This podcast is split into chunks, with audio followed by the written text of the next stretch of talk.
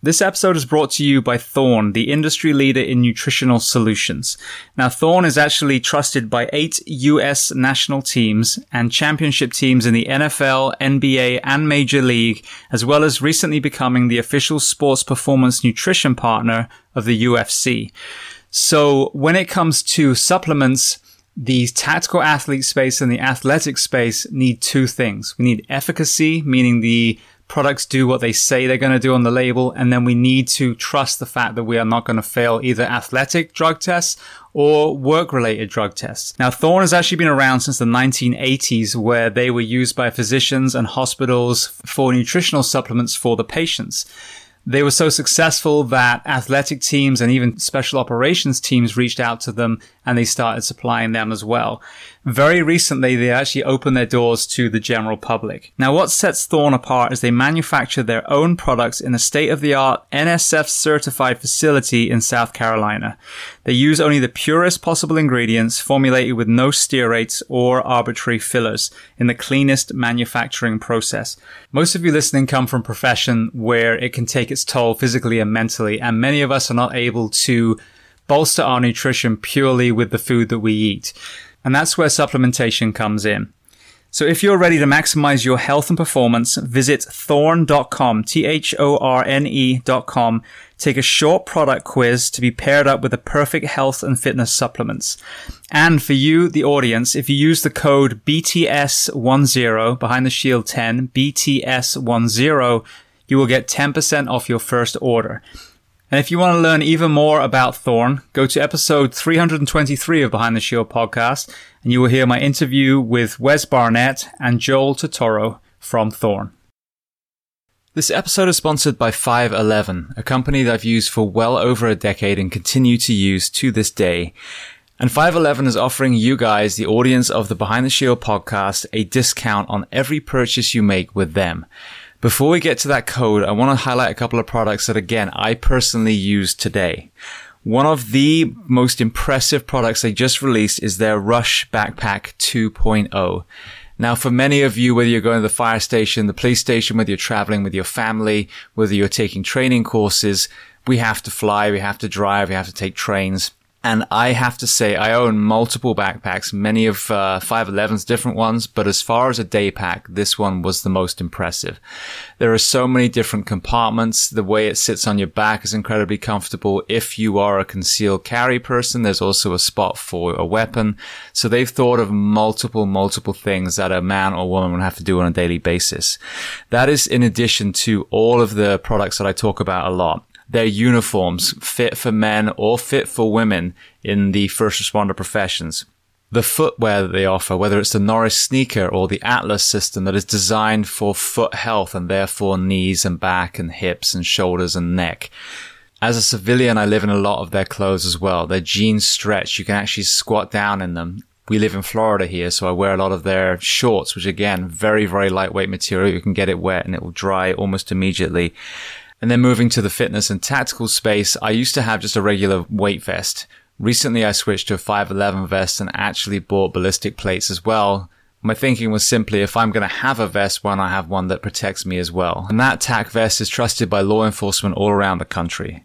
So I mentioned they were going to offer you a discount code. So if you go to 511tactical.com and enter the code SHIELD15, S-H-I-E-L-D 1 5, you will get 15% off not just that one purchase, but every time you visit their store.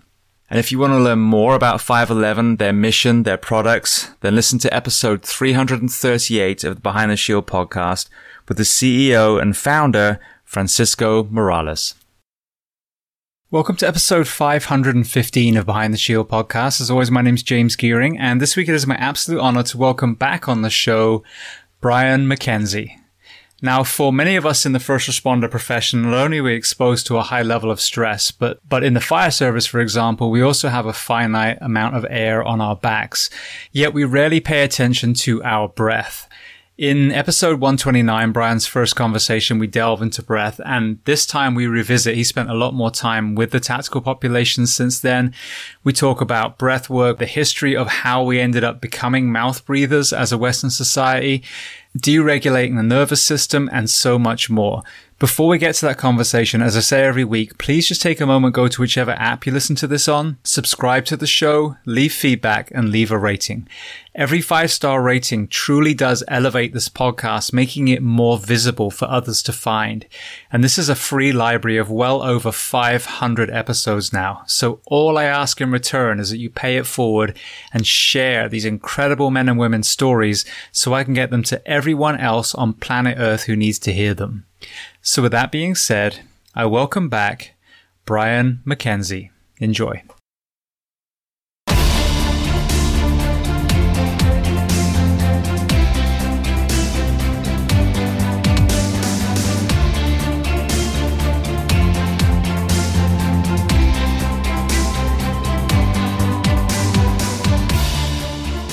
Brian, I want to start by saying thank you so much for coming back on the Behind the Shield podcast. There's an interesting story behind our last interview, but I want to begin by welcoming you back.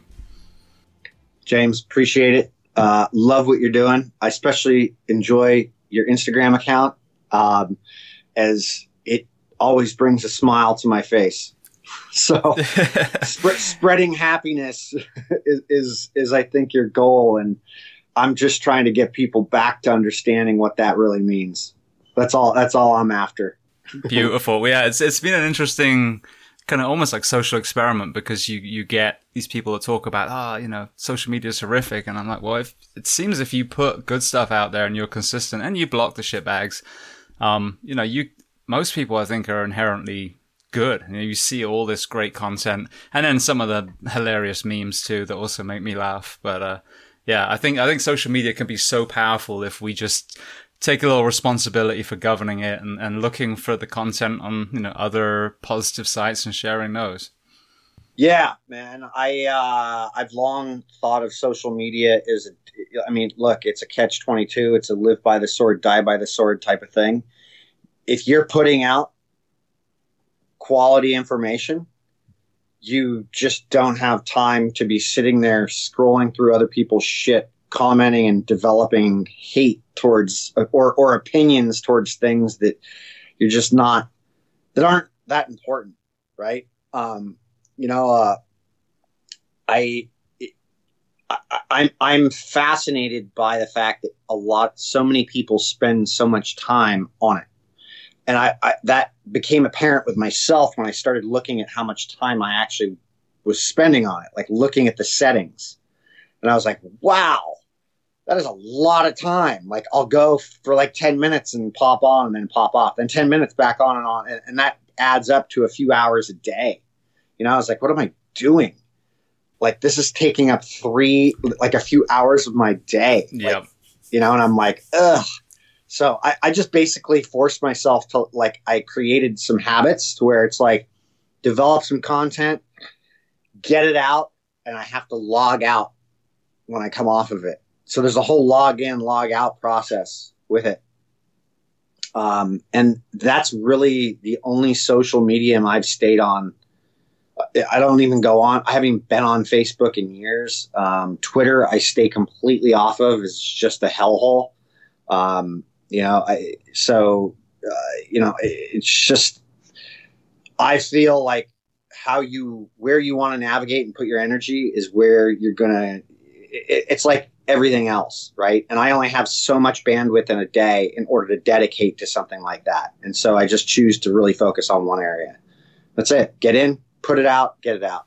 Yeah, I always tell people I'm a very selfish social media user for the same reason. It's funny because Instagram's always been good for me. Uh, Facebook has awful. And I put a video up the other day just just trying to gain some common ground for a lot of these responders and doctors and nurses that are told take a vaccine or lose your job. You know, after all mm-hmm. the time, and whether whatever people's you know opinion is of the vaccine itself, I think that you know these people that we put in that didn't have a vaccine that we had no problem them, with them responding early on, and now we're we're pulling that. So anyway, it was a very middle of the road thing and it got deleted and I got bumped out of Facebook. And I'm like, I literally haven't said anything at all. So I got a little glimpse, I think, into that Big Brother, you know, overreach element. But it was, you know, I put it back on again it stayed up. But yeah, there's a lot more of that shadiness, I think, in the Facebook world than than Instagram. And you know, as long as you're not, you know, steering too much one way or another, then I think that you know, just you're in a pretty good middle area, but it is interesting seeing that too. Like you can, you know, freedom of speech as long as you don't say this giant list of things that we don't want you to say. So yeah, it's an it's an inch. I mean, I, am I, I, I'm appalled at where we're headed, um, but I also am like staying out of it, and until it actually really affects me, like I just don't. I'm not going to engage in this bullshit. Like, you know, you can't like you. It, the, the whole freedom of speech thing. I mean, look, there are there are legitimately civil rights um, things that are go- things that are going on from a civil rights standpoint um, with a lot of the things that we're now starting to see right? Um, and it's only going to take one ballsy attorney to file a civil a class action lawsuit that's going to shut this stuff down. But you know there's I, I, mean there's just there's things that are going on that are heading in a direction that is really only dividing everybody right? And i find it gross. I don't care how you lean. Like i've got plenty of friends that are way, that think way differently than me right? We get along perfectly fine you know? Um, the fact that we're dividing this this world up right now, and people actually think that any media outlet is a new is is information is going to be doing anything for you other than creating emotional triggers and divisiveness between people. It's just, I mean, dude, I watch it with my parents. Like, I see my parents. Like, it's like they think that the the the new that the TV and news is actually news, and it's not news it hasn't been news for quite some time. It's it's literally information to get a reaction, and that reaction is creating a divide that's occurring between people, and it's it's challenging, man, because it's challenging your rights as, as for, for as to what makes this country unique.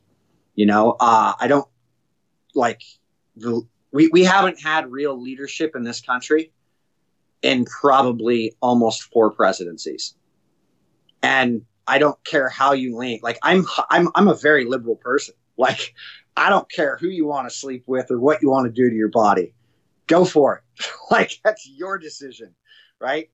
But I also am like a huge gun rights advocate. Like I'm sorry. Wait, wait, wait like, a second. I'm sorry. You got to pick one side. I don't want to hear this yeah. nonsense about. and, like, but but it's like you know, like look, man, like I love guns. I like things that go boom. I like I like educating myself on how to shoot a gun and how to use a gun and how like I don't carry a gun because I don't like the I don't want to have to think that much. I already have to think about enough shit. Like I read enough and do enough to where I don't want to have to think about a gun. Although I got a lot of friends that conceal carry.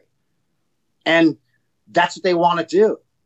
And, and that's like, I, great, do it. They're educated enough to do that. They're also not people who are running around shooting people, right? Like we're not, we're not actually looking at the, the reality of who are the people that are actually shooting people, you know? Um, and it, it's the uneducated. It's the people who aren't taking the time to actually go through the understanding of, of what the Second Amendment means, what it means to bear arms, what it means to carry a weapon, what it means to actually um, defend yourself, right? I don't know how many people who are yelling and screaming about Second Amendment rights actually even understand like how to protect themselves even without a gun. Like go over to England. I've been there pretty frequently. Stabbings, like people are getting stabbed left and right there and nobody's talking about that shit, right? It doesn't matter how it's going to go. You can't. I mean, and the fact is, is it's just like, I mean, like I don't want to get on this diatribe of guns, but it's like I believe you should be able to say whatever you want to say as long as it's not inciting violence. And I believe you should be able to, you should have the right to defend yourself. And it is not the government's right. Like the government does not, is not there to protect me. I'm there to actually vote in the leaders. And I've failed as as as an individual in order to pr- actively participate in a way that would bring in leadership that actually looked like leadership. And that's what we just don't have anymore because we have a politics game and people were, were on the TVs and we're on social media and we're not actually sitting down and looking at the most important aspect of it all ourselves. Nobody is willing to look at themselves. They just want to project it. And there's a very famous quote by a very famous comedian by the name of John Cleese is that when people no longer have control of their emotions, they try to control the behavior of others. Yeah, so pertinent. It's, a hell of a guy too, John Cleese. Yeah, yeah, yeah, yeah. So well, with that, let's let's segue to your work with responders first, then, because that I mean that, yeah. that conversation leads us there beautifully. So you know, yeah. obviously you're known for breath work. We're going to delve into, you know, deregulation and all kinds of stuff. But tell me how that journey, because I think that was since we spoke last, took you to the first responder population and what are you doing with them? Yeah, I've, I've gotten more involved, although I've, I've probably been involved. I've, I'd say over 15 years, I've been working with, you know, the mil- with military, namely special operators, uh, but many, like I've worked inside the Marine Corps, et cetera um, non special operations, but also special operations. Um, you know, I, have worked with fire departments. The Health and Human Performance Foundation works specifically with fire to understand how we can help these guys a lot more because of the environment, the carcinogenic environment they're in. Um, but I've spent a considerable amount of time in the last year and a half, almost two years, in and around first responder tactics and people in terms of high uh, injury rate, like catastrophic injury type situations where somebody's either shot or in some sort of an accident um, that requires real time regulation or somebody dies. And that that work has become very important to me um, because it has such a profound effect in how somebody can navigate space they're in when either a they've got a firearm because it doesn't matter if you're a Navy SEAL, a Green Beret, or a cop, or Joe Schmo, or Jill Schmo, who's got a gun. Stress hormones are going off regardless. It's just how many times those hormones have gone off and how you understand how to regulate and suppress and understand to cope with that.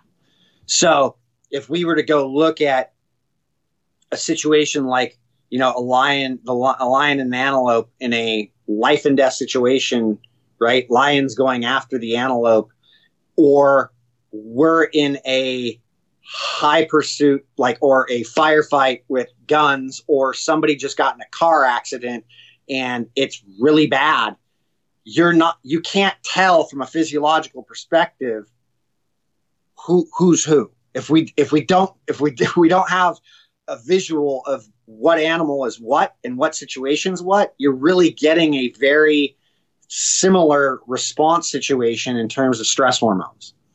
And the fastest and most potent way that I know of that I've been able to figure out and understand of managing that is with breath control and understanding breathing. Um, that suppresses the way that we can actually manage an emotional response or a heightened stress response situation, which involves emotions. And unfortunately for us, a lot of people don't take the time to understand that that are actually doing this as a job, which is why we have these things called PTSD, um, because they're not necessarily managing the stress of these situations in a way that they can cope or understand them. It just gets stuffed down. And the fact is, is every human being deals with trauma. And trauma is nothing more than, and I'm not going to complicate this, I'm going to simplify this, is trauma is nothing more than the avoidance or protection of a painful situation. Doesn't matter what that situation is. So if Brian broke, almost broke his neck, which and did. Brian, which which which I did, and that was the last podcast podcast we had, right? Yes. Like it's like if I tried to like protect myself from all of that and what was going on, like never going on a jungle gym again, which I've been on several, right? Like never like like avoiding dealing with the pain of that situation or the tr- like what happened with that situation i'd i'd be stuffing some stuff down and i'd be having to deal with a lot of that. Now from a physical standpoint there's stuff i'm going to have to deal with with more than likely the rest of my life as a result of that but that's okay if i understand what that is right um so these situations carry so much weight and and whether we're talking uh, you know an injury or somebody hurt or I have to draw a firearm or a firearm's drawn on me. Um, there are so many things that we can do to control those situations from from a physiological standpoint and, and understanding what breathing what our breath is doing that it's a uh, it, it's just such a no brainer but it's so hard because there's people just don't think that it's that simple and and I mean I get statement after statement after statement from people like I swear to God, I thought this was all bullshit. like this was just all hyperbole. Like you were just talking out of your ass. And then I finally gave it a shot, and it was like, dude, this changed my life. Like it changed how I do deal with things. Like, and whether you're an MMA fighter or a cop or a firefighter or you're a paramedic or you're just Joe Schmo and you see something happen, an accident happen, you have the ability, if you can keep your shit together, to change the situation. And that's the most important thing I think breathing can do. And that doesn't mean you need to be controlling your breathing in every one of those situations, especially if you know how to keep your shit cool. And you can understand exactly what's going on in front of you versus being so distracted by everything in your life that you don't, you're not present to, to the moment and what's going on. Yeah, well, it's it's interesting because in the fire service, and we probably touched on this in the last conversation, but we are taught breath control in a way in the academy if you've got good instructors. I remember one's called skip breathing, where you inhale and then you take a second inhalation and then a slow exhalation, and you it's more though for um, consumption, air consumption from your bottle. But when you think of a profession where the entire atmosphere of planet Earth is irrelevant because the only air we have is on our back, the same way as the only air you have, you know, when you're diving is on your back. You would think that breath control and breathing and deregulation of the nervous system would have been at the front of the conversation over and over again. Um, but it isn't, you know, and, and I've, I obviously started this, so I'm, I'm in that space where I'm trying to learn and, and get to talk to some great people and read some great books. And I've used, you know, that on the way to a call. I've, I've, I remember one time being handed a dead baby, cardiac arrest, and it just, froze for a second, took a couple of breaths, thought about the acronym that we're taught in school that you never think about normally, but it was like ABCs, uh, okay, airway. And then, you know, that was back then when that was the order and then got back in. But it, it is such a powerful tool. And I've, you know, used it myself and, and, uh, it's, it's crazy that we don't think about it. It's crazy to don't teach it. Um, so with the responders that you've worked with so far, before we go to the actual tools that you bring, what are you seeing as far as the average responder and, you know, whether it's the breath control, whether it's the impact of, of posture? What are some of the, the common denominators in our profession that you're seeing that are, that are causing these issues? Um, well, there, there is no just one common issue, right? Mechanics, physiology, and psychology all work together. Um, and that doesn't mean because I have poor posture that I'm going to have anxiety, right? Like, but it definitely is impacting how your brain's functioning if you've got poor posture, right? So the psychology, like our our breathing is so tied up into everything we do. It's so so fascinating. And what's really really messed up is that in the medical world, they're actually taught the opposite of what they're taught in respiratory physiology. So oxygen is this beautiful thing in, in, in, in, the medical world, and carbon dioxide is this waste product, right? In respiratory physiology, CO2 is king is the king. Oxygen is queen. And you cannot get use of oxygen without carbon dioxide and carbon carbon dioxide is so important for life in and of itself like this planet has had carbon dioxide higher carbon it's had carbon dioxide as a part of its environment longer than oxygen and we can't use oxygen without that carbon dioxide. There's just the affinity and, and what happens with oxygen degrades if we offload excessive CO2. And from a mechanical standpoint, especially in fire, you're wearing heavier clothing, right? You're in gear. You've got a tank on, right? You're breathing oxygen, right? But the, the from a tank, right? So th- things are changing, and the fact is, is the more efficient you are with how you're using oxygen, the easier everything gets. But we don't think about that when we're not in that gear, unfortunately, for the by and large, the most of us. I would say the most important thing for any sort for anybody in the fire community would be to be looking at what the freediving community has done. Because what they've done is understood this entire paradigm, what I'm talking about.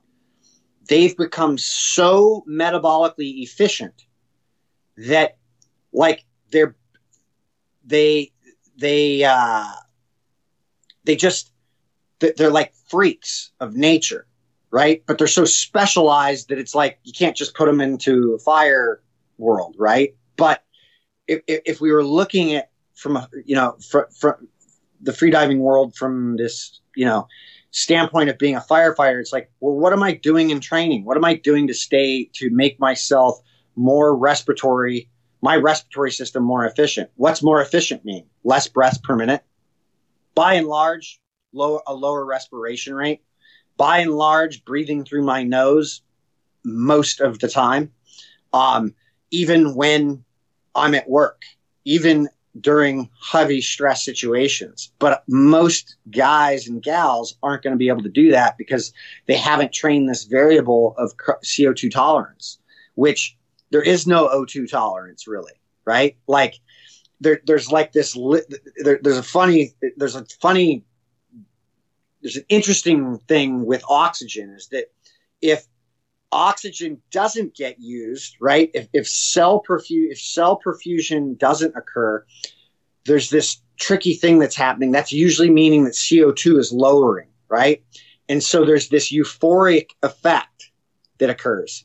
When oxygen levels get too low, that means we've got really high CO2 levels, usually, right? And that creates a euphoric feeling. So we're anesthetizing on both ends, right? And in the medical community, they literally put us on people on pure oxygen. Like when you see a, a, an NFL player with a mask on on the sidelines with pure oxygen, they don't have an oxygen problem. They're not getting more oxygen.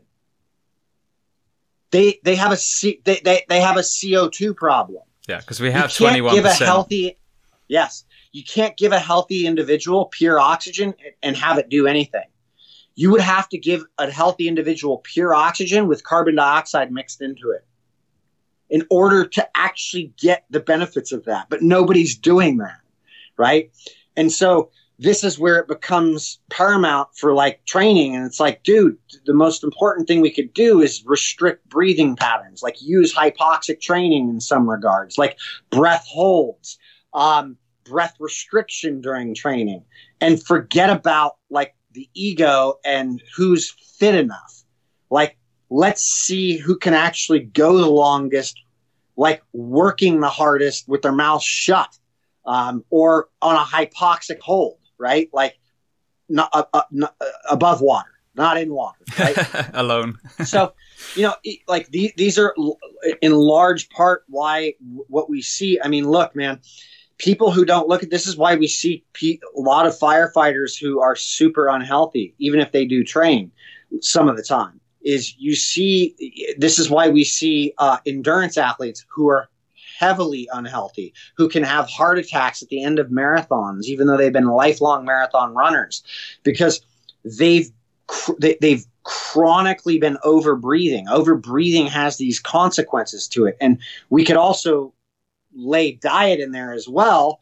But the fact of the matter is, is when we overbreathe, you're not getting enough CO2, and CO2 is responsible for, for what for what's called vasodilation. So we're opening up the vasculature and we're training the vasculature, the, the capillaries to grow more. When we overbreathe and we res- and, and we get rid of excess CO2, we're actually constricting blood vessels. And it's causing the opposite effect of what we think is going on, even though it feels easier. Easier. So when you see a lot of elite athletes working out and their mouth open and breathing, I see an overbreather. I see lost potential because of what we've discovered and, and really uncovered through our own processes. But we're not alone, and there's been a lot of people out there who've been talking about this for quite some time. You know, people like Dr. Peter Litchfield, uh, Dr. Uh, Ray Peat, um, Patrick McKeown. Um, you know, th- th- there are Leon Chaitow and and many others are at the forefront of this stuff who, who've been here for eons. I mean, dude, there is research that goes back to the 40s, 1940s on this stuff that people just glazed by and didn't look at. And it's it's just right there. This this trainable source for understanding health. And it really is the bedrock of what we've under, we've understood with health because it has everything to do with what's going on metabolically. And from a so so, so from a mecha- mechanical, physiological, and psychological perspective, if I overbreathe, I've restricted how I'm using oxygen in the brain. I've restricted my ability to actually comprehend and learn. I'm actually going to put a video out, I think today, on an experiment with this. And I'm going to have people, and, and people can try this listening to this. They don't even go to my Instagram account. Is go ahead and just mouth breathe and do do 20 breaths in a minute where you just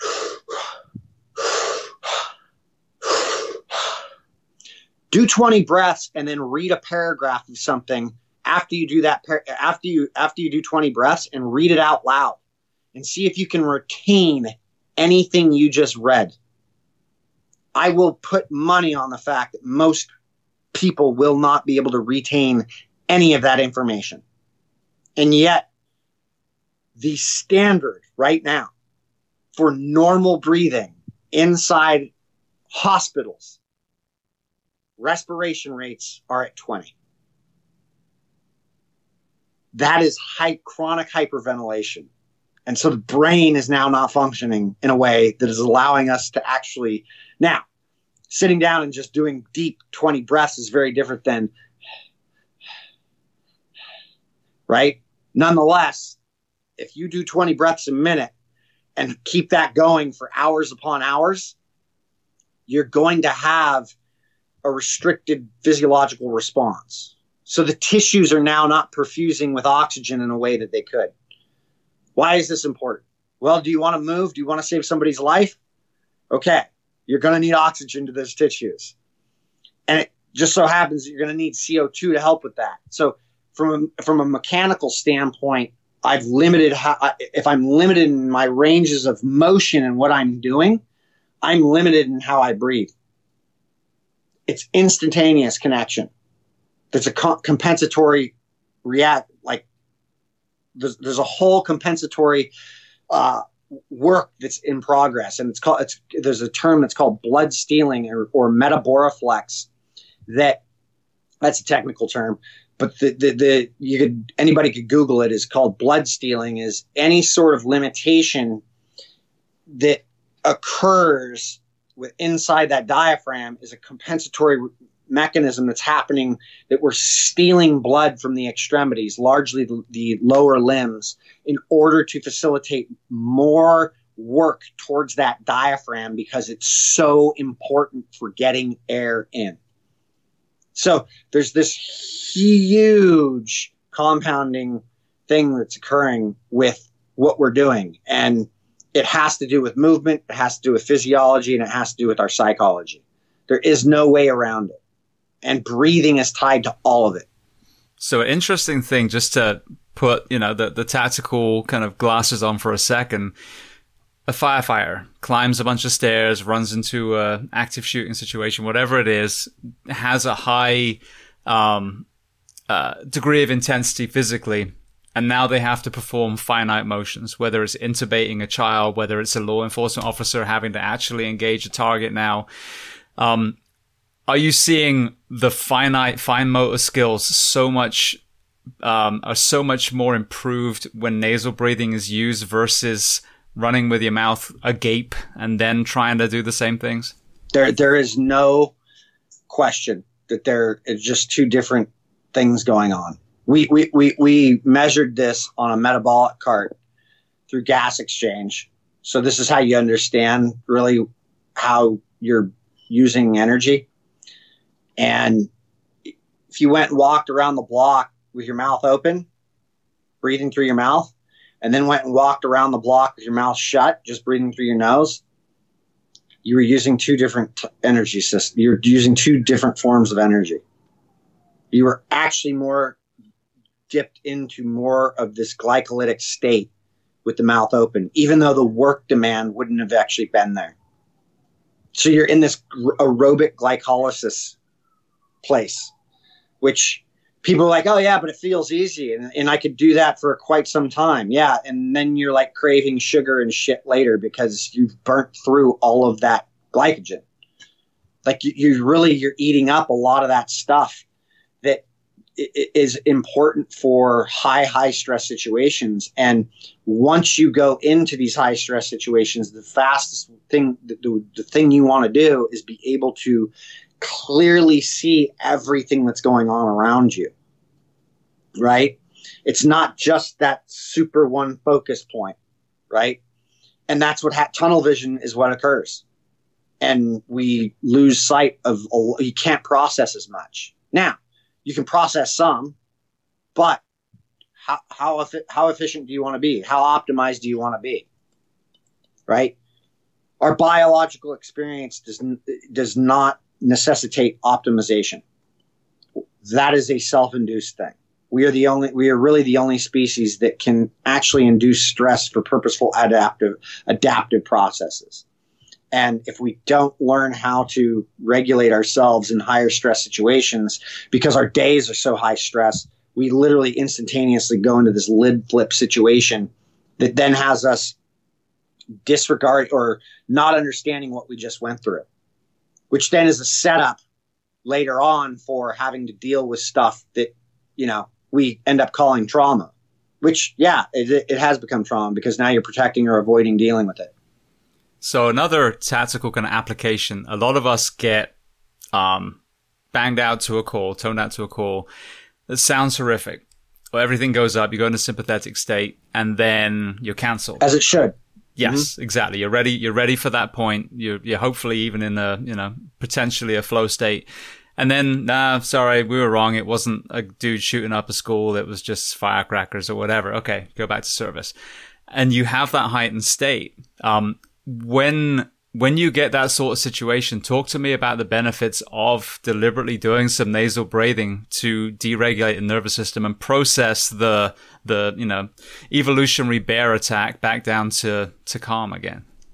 Yeah. I, I you know, the faster that you can get yourself to slower, controlled, even just regular nasal breathing, like not having to huff and puff, to bringing it down to just just calm breathing that is the that that changes everything but it's also giving you the opportunity to understand what just happened this is my job. This is what I signed up for. I'm supposed to react to that bell, that noise. I'm supposed to go into a high arousal situation, but I'm also supposed to be able to come down off of that. I, I got to look at some of the research I got involved with um, at Stanford with uh, Dr. Huberman um, a little bit, and it was interesting because we were looking. He was looking at um, a lot of high anxiety people in, in this virtual reality lab.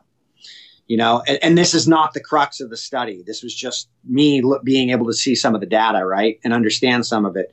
And they were looking at high anxiety folks, people who actually are on medication for anxiety and stuff. And then they were like, we had a, he had a few friends like go through the VR lab, and some of these guys are Navy SEALs. Some of I was one of them. Like I got to go through the whole thing because I was involved in the whole situation because uh, I was administering some uh, breathing protocols with it. What's interesting is is that the people who don't know how to regulate themselves well, you're talking about your your more high anxiety people or people who don't manage stress well. When the bell goes off, right? Like you just said, everybody has a reaction to that. There isn't a single human being that doesn't get a reaction to that. Okay? It's how fast they come down off of that. That's how that's who we how we know who's done the training and who's done who has not or who's actually involved in high stress situations and knows how to manage those situations well. Breathing's just one of the fastest ways to do that. You could do it with vision, but vision's really hard and nuanced in order to play with that. And, and it's actually faster because the eyes are a part of the brain. But breathing is actually that way to just and and for you know people who struggle with nasal breathing at first, you know, we use something called a 579 where we'll give people like five mouth breaths where it's just like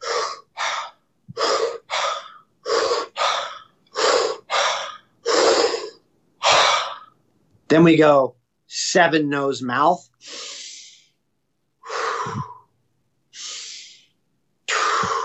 Now, this is after a high stress response, right? Then it's nine or just nasal breathing after that. And it becomes.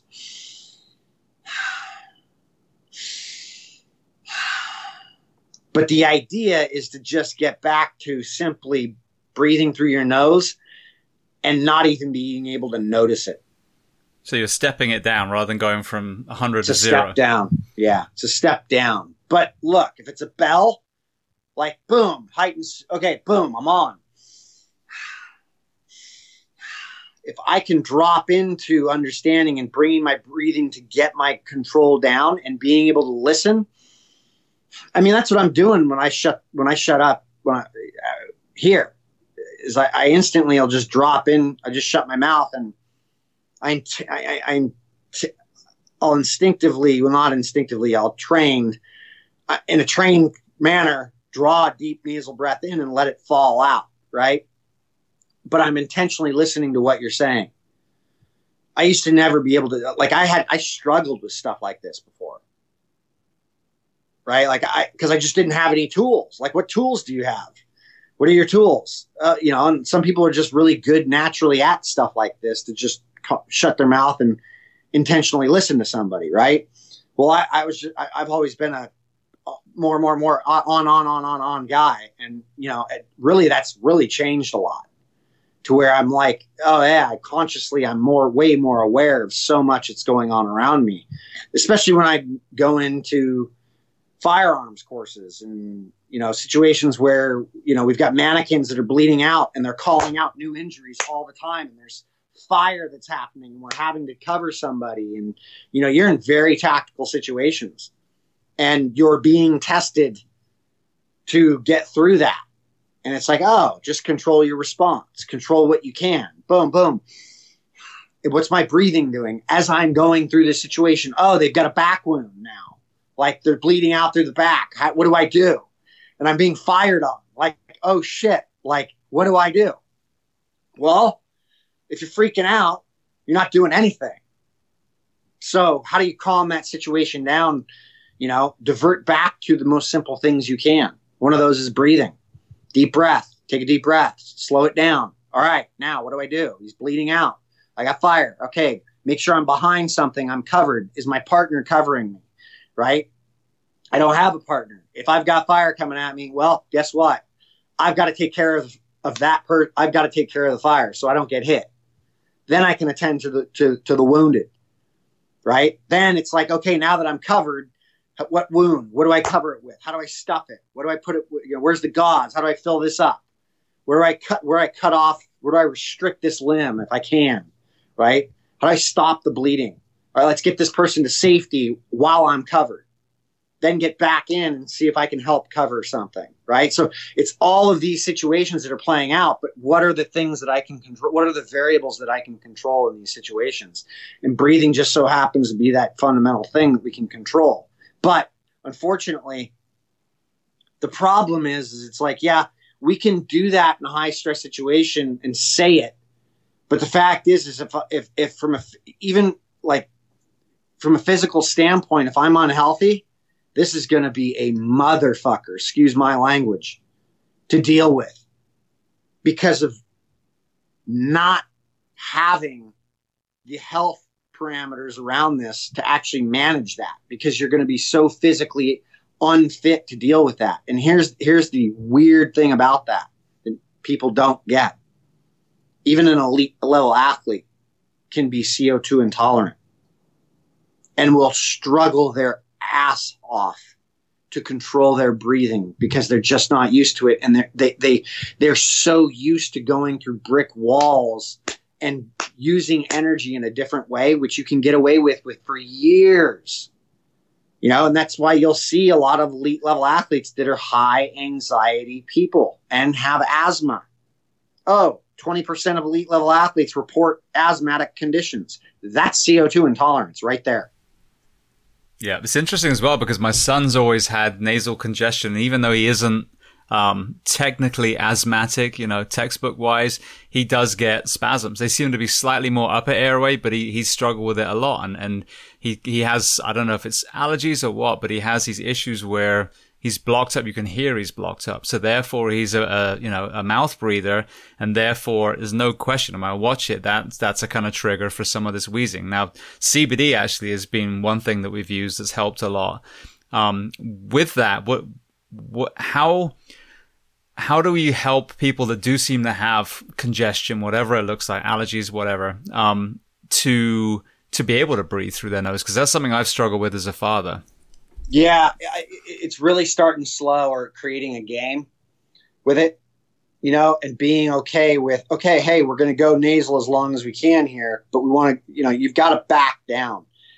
For, for a lot of people, and this is the problem with elite athletes, is they just don't want to let go of the ego and slow down because they could perform at such a higher level mouth breathing. Yeah, you're, you can do that, but that comes with consequences too. And although you may not see those consequences right now, there will be consequences. Like your system will make adaptations to this, whether it's restriction of, of capillaries, whether it's restriction of blood vessels and, and oxygenation of your organs, including the brain, those adaptations come. Right. And so from a from from from a standpoint of allergies, it just becomes, or even just being stuffed up, it's just slowing down enough to do it. Walk, go for a walk, go for a ten minute walk, shut your mouth, right, and even do things to where you're doing a little bit of breath holding and keeping your mouth shut. You don't have to work a whole lot to do that, but over time that could in, that will increase. It just takes time to do that. Now, when I think I don't know if it was before or after we spoke the last time, I started implementing nasal breathing myself, and it was in the CrossFit space. Um, and you know, obviously, the intensity of some of those workouts are very high, and it was super uncomfortable. And at first, it was mm-hmm. kind of almost like that drowning response, you know, that that um, I can't breathe, um, yeah. mammalian reflex. But again, I I stuck with it. You know, just acknowledge that yeah, it's uncomfortable, and if you have to open your mouth, but I was amazed at how I was able to pace and how, even though, again, as you were saying, it seemed ego wise like I was going slower. Over the duration of the workout, I actually outperformed a lot of people. Not that I care what other people do; it's it's me against me. But seeing, you know, seeing my comparative fellow athletes and how they did. So, um, talk to me because I heard you on one of the other podcasts.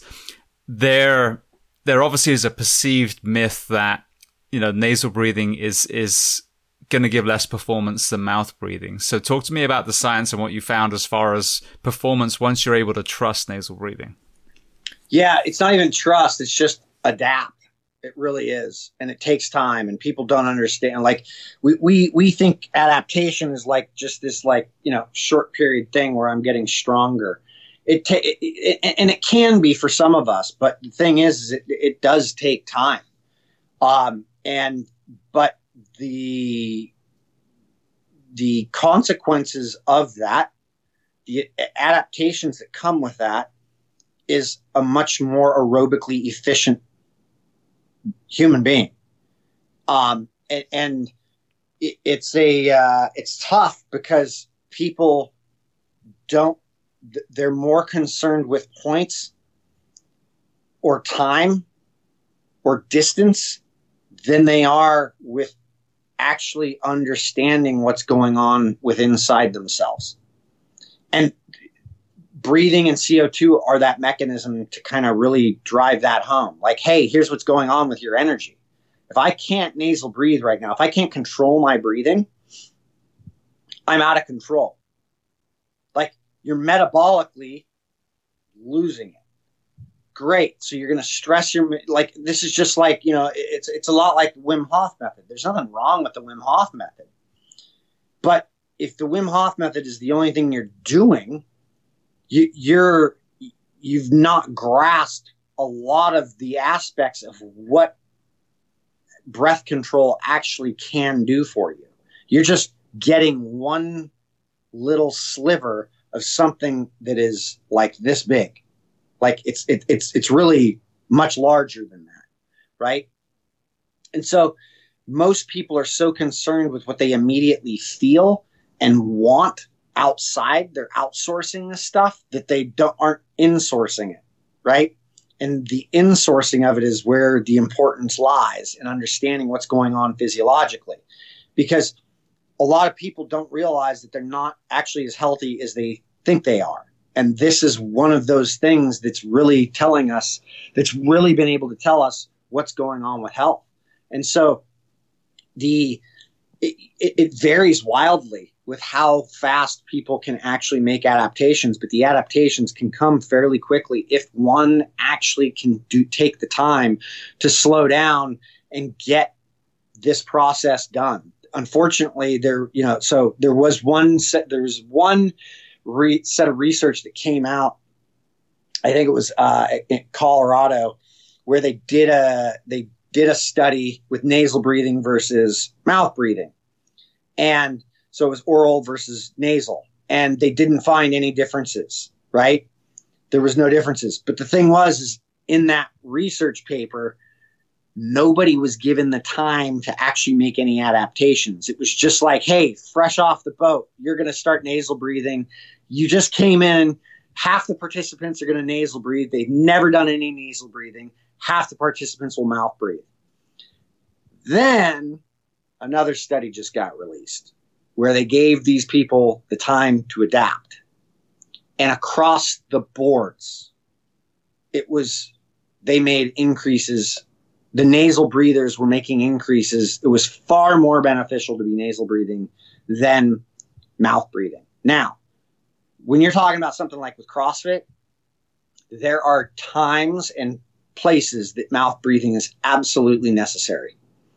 With weightlifting, there's there are times it is absolutely necessary. But if the if if all of your training involves mouth breathing, I can guarantee you you are not as metabolically efficient as you think. And what we understand about metabolic efficiency is this is the crux of health. And CO2 is that molecule that this is that energy thing that is telling us how efficient we are.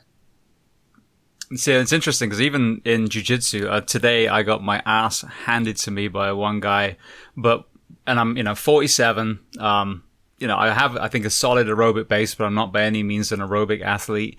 Um, and the one thing that's consistent is a lot of the gym is a lot younger than me. Is, I mean, there's a guy I was rolling with second round. I mean, he couldn't even carry on the round, you know, and it's again, no disrespect to him, But I think that's it. I think implicitly I have ado- adopted this and whatever's happening, even if I'm getting, you know, my ass handed to me, there's still that kind of pacing. So when people are falling oh, out, yeah. probably with their mouths wide open, you know, as you said, in the tactical space, you know, you may fight, you may get your ass kicked, but at some point the other person's going to get tired. So that efficiency, even if you're taking damage, is so important. Oh, so many of the fighters I work with are just like, and, and grapplers, like guys who roll, are just like, dude, it, it, it's a game changer. Like, I, the moment I hear somebody huffing and puffing, whether I'm on the ground, whether I'm on the ground, I'm on the bottom. If I'm on the bottom, I know I can make a move to get to to change position. If I'm on top, I know it's time to submit him. Like, you know, it's just it's such a game changing situation, and and that's it. Just have some patience inside of a situation when it gets hectic, and control your breathing, and uh, your opportunity is going to come if you can stay in control.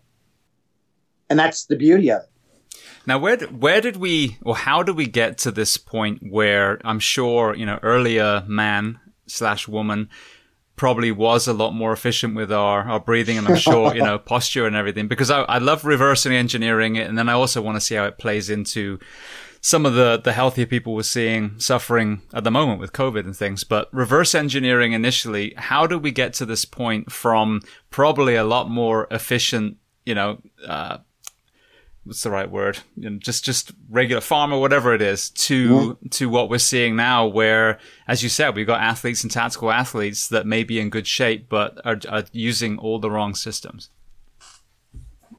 I'd say the crisis. Well, look, the domestication of man has been our biggest problem. Um, that bar none um, I could not teach an indigenous human being how to properly breathe. You're just not going to do it. And, and it's well documented. Like they all sleep with their mouths shut. They hunt with their mouths shut. They, they, they stand more erect. Their postures in alignment. Like you can go back through history. You can look at all of this stuff. It's all there. And it wasn't until civilized culture, the domestication of culture, came and started saying, hey, look, you should be eating this. Hey, look, you should be doing this. Hey, look, we're going to do this for you. Hey, we're going to make this more convenient for you.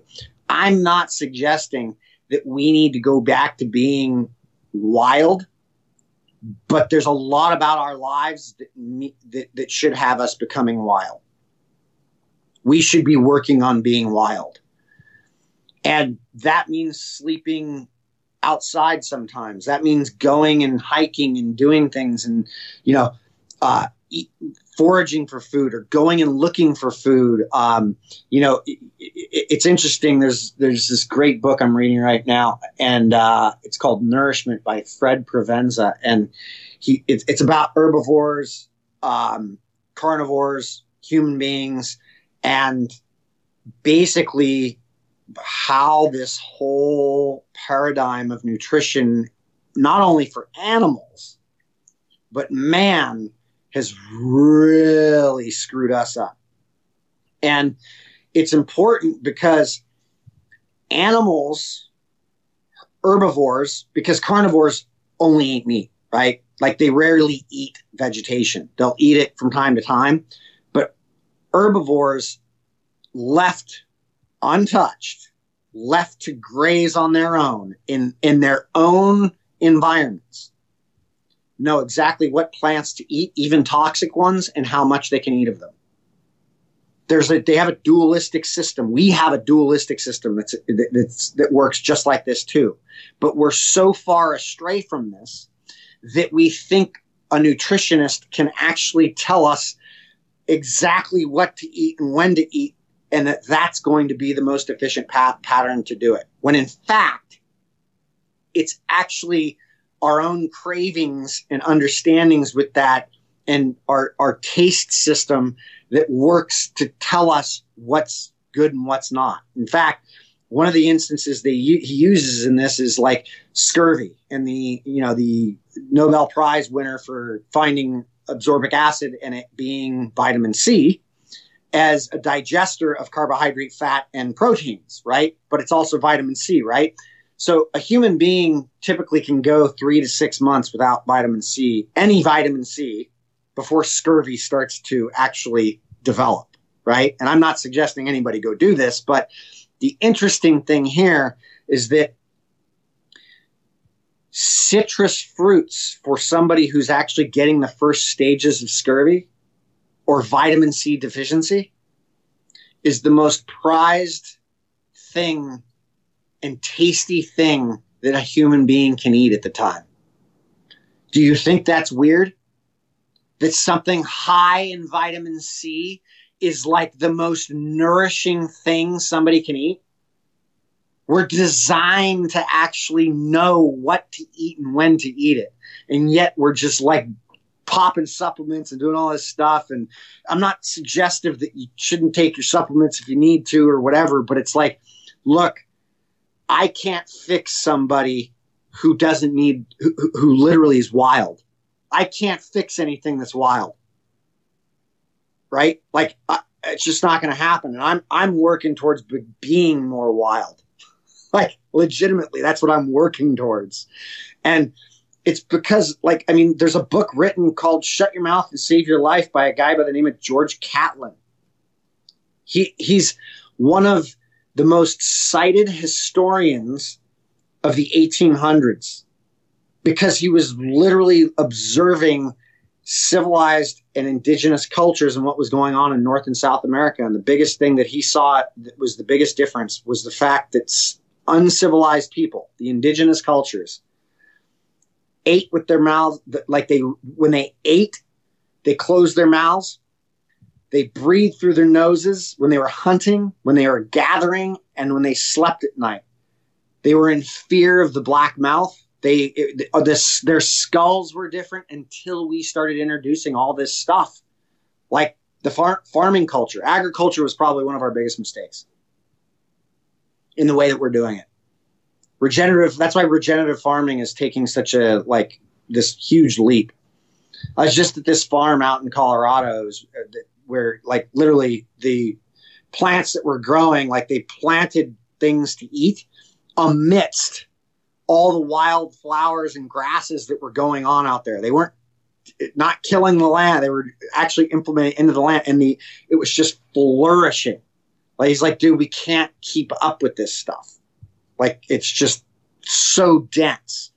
And we've just we've tried to subsidize, we've tried to monetize, like we've tried to develop a qu- quantitative system over a qualitative system. And no shit. Oh, so we're obese. Yeah, quantity over quality. Absolutely. That's what you get. Well, and that's that's what a lot of this is about. This isn't like hey, there's all this breakthrough science and it's all new. It's never been said before. It's really, you know, our generation just unlearning a lot of what we were taught because, yeah. you know, I talk about this, you know, our great grandparents and beyond, like it's, it's, it's pretty, uh, um, arrogant to assume that our short lifespan we know more than the thousands and thousands and thousands of years of, of wisdom before us. So if we reverse engineer a lot of these very basic things, whether it's movement, whether it's nutrition, whether it's, you know, mindfulness and breath work, that doesn't leave a huge amount oh, no. else to really be super progressive on. But that's most pro- people. That's a profound statement. There is, there, there actually is no wisdom today. There is no, there is no wisdom today. We, we, it's impossible to have wisdom with the amount of information coming out and the ability to just go look that up and not have to retain that information. Yeah. Absolutely. We've we've we've forgotten what it's like to be wise, which which means you need to go understand something. And in order to understand something, you have to go through it. Nobody wants to go through anything anymore. No, everybody just wants to get help and be comfortable. And we're seeing that right now. People are willing, willingly want to give up their rights yeah. for what they understand as freedom in order to feel safe.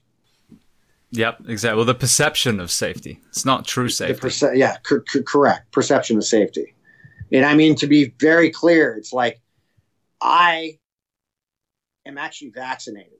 I actually had COVID. I've been vaccinated, but I would never in my life ever require anybody to do that. We're in the same exact place. I got vaccinated. My little boy just came home. It's funny. It was raining out there, and he called me to pick him up, and I'm, we're doing this. So he just walked through soaking wet.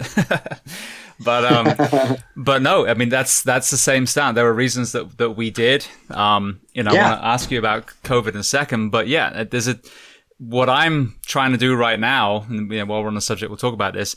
What through my lens, what I'm seeing is there is a group of people that no matter what you say to them, are not going to get vaccinated, and that is their choice. And you know, mm-hmm. ex- exercise your your power to totally. do that. But there, I think there is a lot of people that are not choosing it because they don't trust the information and all this conflicting information is coming out for me as a person in the wellness space the fact there's been zero discussion on nutrition movement any of these other elements of overall wellness has negated any talk of oh we care about lives because bullshit no you don't you had a year and a half to to fix you know to to move the needle on the obesity epidemic the addiction epidemic all these things and you chose to totally ignore those so you know we're, we're getting all these contradictions um, that i think is scaring people away from it. And then you bring this mandatory element into, you know, my profession and, and medical and some of these other areas. People that probably were considering it, well, now, well, no, I'm not going to fucking take it now because you just told me that, you know, you're, you're demanding that I, I put this in my body. So I'm vaccinated as well. And I stand squarely in the middle. I chose to, but I was very lucky to, to listen to some really, really excellent doctors that work in ERs and work with first responders all over this country, even in the UK, and get their perspective. And to, and it, to me, that common sense approach appeased my fears and, and made me realize it was okay. But most people aren't getting that information, so they're getting politicized. Mm. Oh, are you are you mm-hmm. for mask? Or are you anti-mask? Are you you know China's conspiracy or you're if you leave your house you're you're a murderer? You know instead of this middle ground of, you know, like you said, taking care of your own health and your family's health, which we chose to do. Yeah. I had, uh, you know, I, when I got COVID, I had symptoms for like 10 hours. And I had a slight cough for like a couple days. Never lost sense, smell, or taste. Um, and uh, of the people I, I know that got vaccinated, they were ruined for far longer than I was when I got COVID. You know, um, I don't know what to make of that. um, I do know that I've taught that I that I that I, I you know, I, I'm not anti-vaccine. I'm anti telling anybody what they need to do. And I mean, if you look at things based on what I understand under, under Title Three under the Civil Rights Act, like this bans discrimination of a medical condition, including vaccination.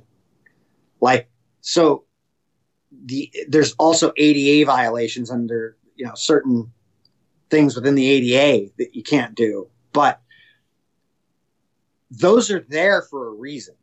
We created those for a reason. And all of a sudden, when things like that go right out the door, no, that's done. No, that doesn't apply anymore. I'm like, wait, wait, wait, wait, wait, wait, wait, wait, wait. I got to, hold on, hold on.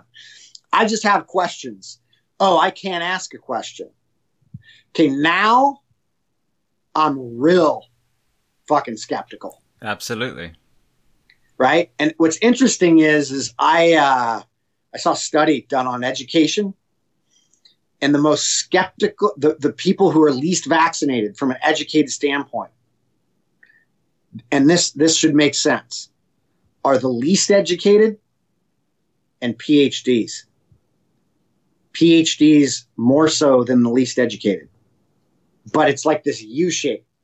So it goes least educated, like bachelor's degree, master's degree, and then it goes PhD up here. So people who actually had to go and and and do work, their own work, not regurgitate or answer questions or get in line or, you know, just do the work that was necessary, already outlined for them. People who actually did work and people who are skeptical of the system and people who they don't trust are skeptical, uh, have questions. Like in a, the fact that people have questions is and should always be at the forefront of anything, vaccine or not.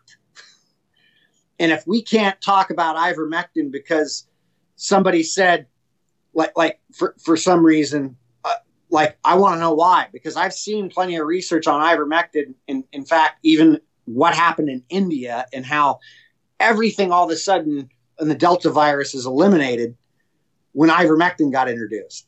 Like, and I'm sure there's some other stuff to that, but you know, like, why aren't we able to ask those questions and why isn't that out there? Why are we talking about? Oh, I know why. Okay, because the pharmaceutical industry was deployed to go launch these re- these fast research initiatives on a vaccine to launch into the public because the public was afraid of this thing going on that wasn't really that, you know, detrimental. But now we're indebted to a pharmaceutical industry for basically putting millions upon millions, if not billions of dollars into this in order to do to get these vaccines out fast that that that, that basically makes them exempt from any uh, negative effects that happen. But we're going to push this because of that, and we're not going to answer any other questions. Everybody just needs to get vaccinated, and then we start to flip flop on how the vaccine works. And oh, we we will be fine if we get vaccinated. No, it turns out you can still get this variant and that variant. Well, yeah, yeah, that's what happens with any vaccine that doesn't kill a virus like polio or smallpox vaccines, which kill the virus, which is, this is just like the flu, right? Like, that's why people every year get the flu shot. Oh, so we're now needing to all get a, a shot every year? I have, nah, nah, nah. Yeah. I, I have the same things. Like, yeah, you, you, you, we told you that to get the vaccine and then you're part of the solution oh, by the way, no, the vaccine doesn't work. You can still get it. You can still carry it. Put the mask back on. And you wonder why people are, are skeptical because you just, you know, you're changing every time. Because I think what people don't realize is most people did everything that was asked of them. They stayed home when they were asked to. They wore the masks. They stayed, you know, the online school, they whatever did. it was, for a year and a half. We we all did. We did. Yeah, we did. And you know what? We're not better. We got we've got we've got a mental health epidemic that is actually compounding, which is compounding on top of a, a metabolic problem. Absolutely. An obesity epidemic that's hemorrhaging our healthcare system. Oh, and COVID. That's where we're, we're having a problem, right? Like, let's protect the elderly, man. Like, let's protect the elderly. Let's let's really go in and do that. Like these are the people who really need our help with this this fucking thing, right? If you have a metabolic disorder, you need to go spend the money, get vaccinated, and actually get healthy. The public is not responsible for your problem, right? Like yep. this is a you problem. Sorry. Yeah. I mean, there's, there's ownership and there's, so I talk about this a lot. Ownership is one side of the coin. The environment to create a better health is the other side. And, you know, what really irked me, and I'm sure, yeah, I'm sure I'm preaching to the choir, was when we saw gyms closed and fast food joints still open. You know, I mean, I get the logistics. Oh, you can sit in your car and get your burger. It doesn't matter. They should have, you know, bent over backwards to keep the gyms open, especially the fucking like play sets and stuff that are outside the parks that are all taped off and, you know, the, the children can't even play on swings. And I mean, come on. The, these are the very things that we need. You know, there was a time where the beaches were closed because we all know that COVID can swim upstream against the ocean breeze. So that makes perfect sense. Yes. So, right? so, you know, but yeah, but so there's the environment as well. And we had a year and a half to really make some changes. I talk about this. The kids are all going back to school. The fucking Coke machines are still there the fast food still being served at the cafeteria. We could have had an incredible initiative to empower local farmers, create, you know, real food, cooked food behind by, you know, give the poor people that work in those kitchens something to do other than microwave processed shit. And actually, you know, maybe give more time for PE and, you know, we could have really, really pushed the needle. And instead, as you said, it was, you know, stay at home, then vaccinate. And then now, now we got you vaccinated, go back and stay at home again. And I, and I do. There's the, the difference between the true desire to make this country better and healthier that message is, isn't isn't being delivered. It's it's being political, and people are just sick and tired of it. Yeah, well, this is the like this is the divide, device, divided world that we want to live in. That, that that's been created. Like I, I, just have questions, and I'm not, and I do believe in that Constitution. And you know, as Dave Chappelle said, first the First Amendment's there for a reason. So's the second one.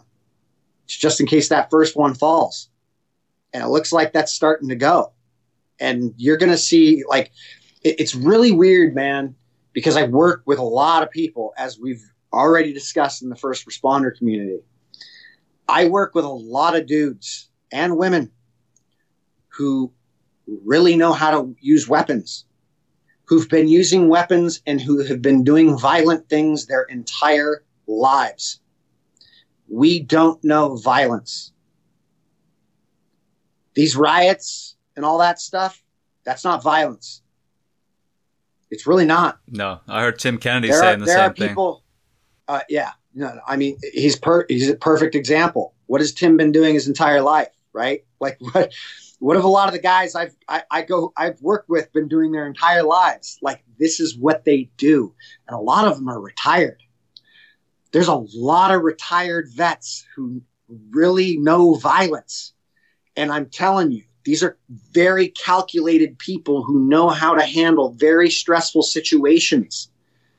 We've seen people who've actually entered into the riots to defuse people who have weapons.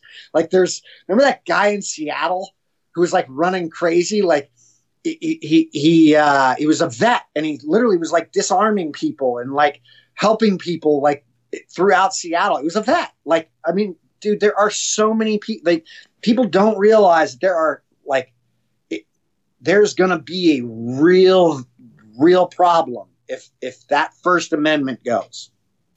Yeah, absolutely. Absolutely. Well, just staying on the COVID thing for one second, because this again is, is yeah. fascinating to me. We have some of these very fit people, as you said, that the way that they train, the way that they've breathed for for probably you know decades, has created maybe got them to a certain level of performance, but actually created you know some underlying ill health. What is I, am hearing from some of my my um, ER friends, you know, of of starting to see seemingly healthy people succumbing to COVID again. Not being vaccinated seems to be a common theme, which is another thing that I intend on getting out in our, our discussion, his perspective of. But you know, uh, to me, again, questions. So why? What is it about those healthy people that put them on, on a vent, whereas Brian feels like he had a cold for 10 hours and then is good again? So with your um, breathing lens, what do you think is the is the hypothesis that again maybe posture breathing is contributing to not having a good response to this particular virus or any other kind of you know lung related virus uh, that we have? I, I I'd say it's it's far deeper than I can understand. The only you know the the the only thing I can comment about myself and the people I know who've had it and who actually recovered quickly from it. Um, you know, having a decent your nervous system is just as important as your respiratory system. And this thing gets into your nervous system um, is as it gets into all the cells right? Um, the ability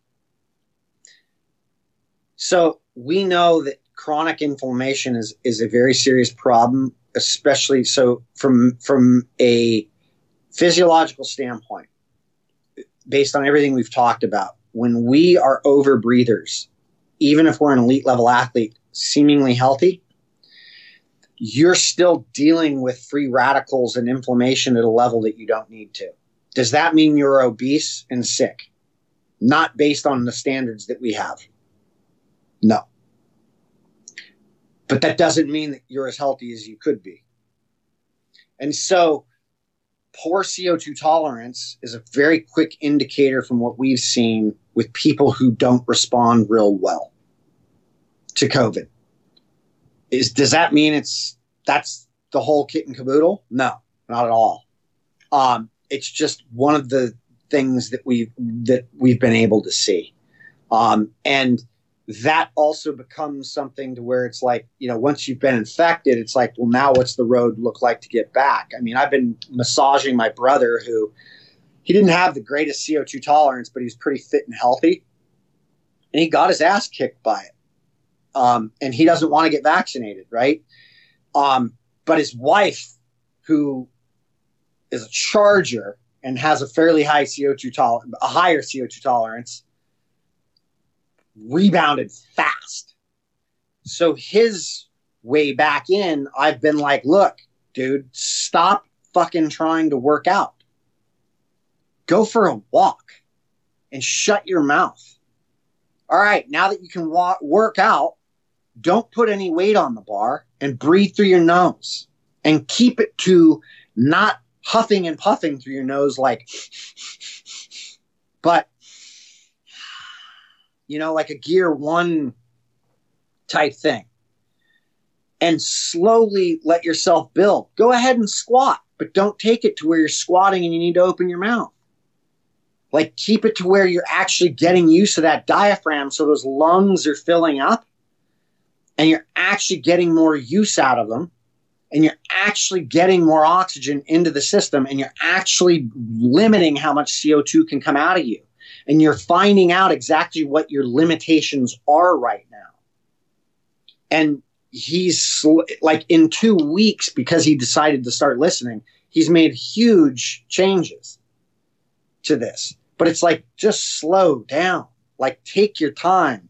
Let your breathing dictate where you get to go. What's your rush? What are you trying to win? Right? You don't win any points. You don't win any medals. If you push it too hard and you and you destroy yourself. I had a buddy of mine that got it the same time I did, and he literally started fucking working out right away. Like, and I was like, no way, man. I'm just even though I was affected for like 10 hours, I was weak for about two and a half, three days and I, I was on quarantine for 10, I literally did basically nothing but breath work in that 10 days. Then just slowly ramped in, got on the bike, went for walks, did a little bit of lifting that wasn't too heavy, more volume, less weight, like just slowly crept it back in and was perfectly fine. Did it take some time? Yeah, it took some time. What the fuck? Like, excuse me, but it's like, what, what, what, like, who cares? Like, I'm fit as a fiddle now. I'm perfectly fine. Right. And, and, and then I got vaccinated and nothing happened. I did, however, get the, you know, Johnson and Johnson. So it was a single shot, but I, n- nothing. And I know a lot of people that either got that one or the double, right? And were wrecked. I'm like, yeah, that sounds like, that sounds like COVID to me. Like you got COVID is what you got. That's what they gave you. Was the actual COVID. Yeah, it was bizarre. I, I did Pfizer, and both times I think it was like a, a double, you know, MMA session, so striking and jujitsu, and was fine. And it wasn't, you know, like oh, I'm going to do it despite. No, I just didn't feel any issue at all, which you know was is again encouraging. You know, and my my little boy had it, my wife had it. Um, I say little boy, he's about to be 14, but um, yeah, so well, just very quickly before we transition to some some closing questions, one more area yeah. that that um, you know I think is important to to underline. The first responder community is obviously a chronically, chronically sleep deprived, and actually, Dr. Huberman's supposed to be coming on as well. I really want to kind of delve in the sleep world with him a little bit. Um, but we're seeing a lot of CPAPs emerge as well. What are you seeing with that whole CPAP foot push? And again, talk to me about the use of breath work to avoid turning a bunk oh, room into man. a Star Wars set. Yeah, man. Ah, uh, fuck, dude. Breath work, breath work, breath work. you know who you're not going to see ha- who ha- has a CPAP machine? A free diver. Why? Because they're doing breath work and breath hold work and developing a very high CO2 tolerance. And they actually are keeping the respiration rate low enough and they're not going from high respiration rates to low. Re- this is so the sleep apnea thing is really a kind of a overbreathe by day, underbreathe by night. And the underbreathe is that we get caught in these really poor positions and snore and, and stop breathing for periods of time. I've dealt with this. High, high stress, went through a lot of stress not too long ago, right? Like, and it just all of a sudden I'm like holding my breath at night and I would catch myself it's it's not managing stress. So I got right back into a lot of the breath control stuff where I'd spend 10 or 20 minutes doing breath work or like breath hold work. And it's simple. Like go do four or five breaths through your nose and then hold your breath on an inhale as long as you can. Like to a strong urge to breathe and then repeat that and do that for 10 minutes. Like this helps build CO2 tolerance. Obviously, we've got programs that we offer on shift, you know, on shiftadapt.com that literally help with all of this stuff um, and help with the training. Uh, but it, it, it's really a no brainer to like, okay, so what community of people don't go on CPAP or deal with sleep apnea? Free divers, free diving community, by and large. Well, how would you know that? Because I've actually looked into it like, like nobody's looking at these folks and what they're doing, and they're some of the calmest people in the shittiest situations that have ever existed. Go dive down 300 feet into a black abyss and wonder if you're going to actually make it to the top when you turn around. Right? Like, dude, that's that is it takes a lot to go deal with that. Now, I'm not suggesting you need to go dive. But if you actually go and learn to hold your breath for a real long time, you're going to actually get the same benefits. And these things can help change that. Um, I also think that there's a lot of undealt with. I mean, the, the, the, the larger picture, and this is what we really are doing at this point, is really showing people how to get physiologically connected. And, and largely, this is due to psychological disconnection, right? Like we, we, we've not understood what trauma is and avoidance and protective behavior. And anybody can really look at protective behaviors or just, I mean, just go Google protective and avoidant behaviors and see if you identify with any of them. Okay. You'll identify with one or all. I can guarantee it. Oh, I'm sure. That, that means there is some physiological disconnection because you're avoiding dealing with what your physiology is actually communicating to your your gut feelings. We're, we we all deal with this because we're living in a civilized culture where everything's ba- basically done for us, and so we no longer have to listen to our body's intuitive responses to things. Right? Like I'm hungry as hell right now. Right? Like so I'm going to eat after this. like I'm listening to my body, but the the idea is is like, well, what am I hungry for? Ah, there's something. Like, what do I feel like eating? I don't know. Oh, you don't know, Brian. What, well, what, you know, like, why not? Like, what do you have a craving for? Start listening to those cravings. Those cravings are telling me something on what I want, on what my body needs, right? And, and all too often we dive into like these diets or ways of training. It's all the same, man. Like, I go, like, what am I going to go do in the gym today? What do, well, what do I feel like? What do I feel like doing? What do I feel like? Man, I feel like lifting weights, like a lot of weight. All right, cool.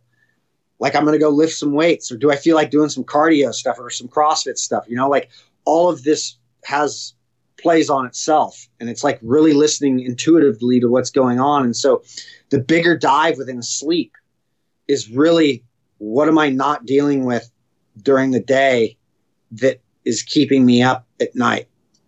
Why am I so stressed at night? I've dealt with this myself chronically at points in my life. And then I've actually not dealt with it and been perfectly fine. Right. And it's really like I, I find it very interesting that we're now at a point to where we're having to look to sleep experts on how to sleep when we've never in our past were we really dealing with that at all. And did we really have to? Because you sleep when you're tired. Well, that's the problem. You know? Is to me, I'm trying to build a case to educate the responder communities that they need to give their people more rest and recovery time. Like we're literally killing our first responders. Oh, dude, shift, shift, shift work was this was one of the dumbest fucking ideas that's ever been implemented, especially in the medical world. It's insane. Like, why? What? For what? We know somebody is actually effective working for like three to four hours a day. And we're we're doing something that was designed for industrial work right? Like yep. it, it's insane, you know. And it's like, dude, you how many people? I there is a list like longer than I can imagine for people wanting to be firefighters in Southern California. Like you can't you can't get a job in Southern California. And yet these guys are on shifts that are like why not change that? Yeah, exactly. Well, that's the thing. Like, you give more more staffing, then you give people more time off because we we have to be awake at night. Someone's got to respond to the emergencies. But correct. why why are we working our men and women who respond at night? You know, drive lights and sirens through busy intersections, go to a fire, pull out a baby, then have to do drug calculations. Why do we say, oh yeah, 56 hours a week, that's fine for you, but the person that bags your groceries at Vons, no, it's 40 hours. That's, that's, that's more than enough. I mean, the fact okay, that we found correct. ourselves there is absolute insanity. It's, it's total insanity. It's total insanity. This, and this is, but, but this comes back to who, who's running the show? Why are we, why do we keep putting people up there that are running the show like this? Like, why, why do we keep putting leaders that aren't leaders? At the top. Like, give me somebody who wants to make some changes, some real changes. Let's start doing that. Beautiful. Well, that's a good place to kind of wind down. So, people, I mean, we, we've gone all over the place in this conversation. That's why I love this kind yeah. of podcast. Um, I'm sure people are super curious now on the tools that you do have. So, for people listening, where are the best places? Where are the best uh, resources online and, and, and places that they can subscribe to so they can start, you know, getting, grabbing hold again of their own, breathing their own physiology, their own, you know, mindset? shiftadapt.com is easiest. Um, to get started, go to what we do and look at the, uh, I think it's how to start a breath practice. Yeah, it is how to start a breath practice. That is legitimately how we've found the most effective way to start a breath practice is it's a CO2 tolerance test, it's a max exhale test, and then it correlates to specific rhythms that people can use starting from more basic to advanced based on how well they can score. It's not a test of comparative. It's a literally, it's more of an assessment of where you're at. And so this is where you should start. You can do 10 to 20 minutes of that. You can also join or get on the membership, which is where we do all the training. We do the breathe and move. So we're doing breath work and movement work. We're also doing training where we're using the gear system from nasal all the way up to mouth breathing. There's five different gears that we utilize that are very effective in that. We do webinars that are kind of that are included in one of the membership offers. Um, and then we also have courses and stuff on there. My mentorship program as well that exists, which you know goes way deep into this stuff and walks people through that as well. But that's all on shiftadapt.com. And then people can go. Uh, the other place is my Instagram, which is at underscore Brian Mackenzie. Beautiful. Well, Brian, I want to say thank you so much. It's been another great conversation. We went all over the place, and, and like I said, I love that. All but, over. but I can yeah. attest, you know, I mean, genuinely using the breath work deliberately at first, and it was, you know, it was it was a struggle at first, and I have a big nose, but it's been broken, so that's probably one of the issues. Um, Mine but yeah, too, man. But just working through that, and like you said, being patient and incrementally, because what's the worst thing that happens when you first start doing it? You open your mouth for a moment and you go back to your nose again. But just seeing right. the impact on my performance, on you know being deliberate in my breathing practices, um, you know, at the fire station, you know, as, as a parent, you know, all these different things, it's been invaluable. So I just want to say thank you for taking yet another, you know, hour and a half and coming on the show again. No problem, James. Thanks for having me on, brother. Appreciate it.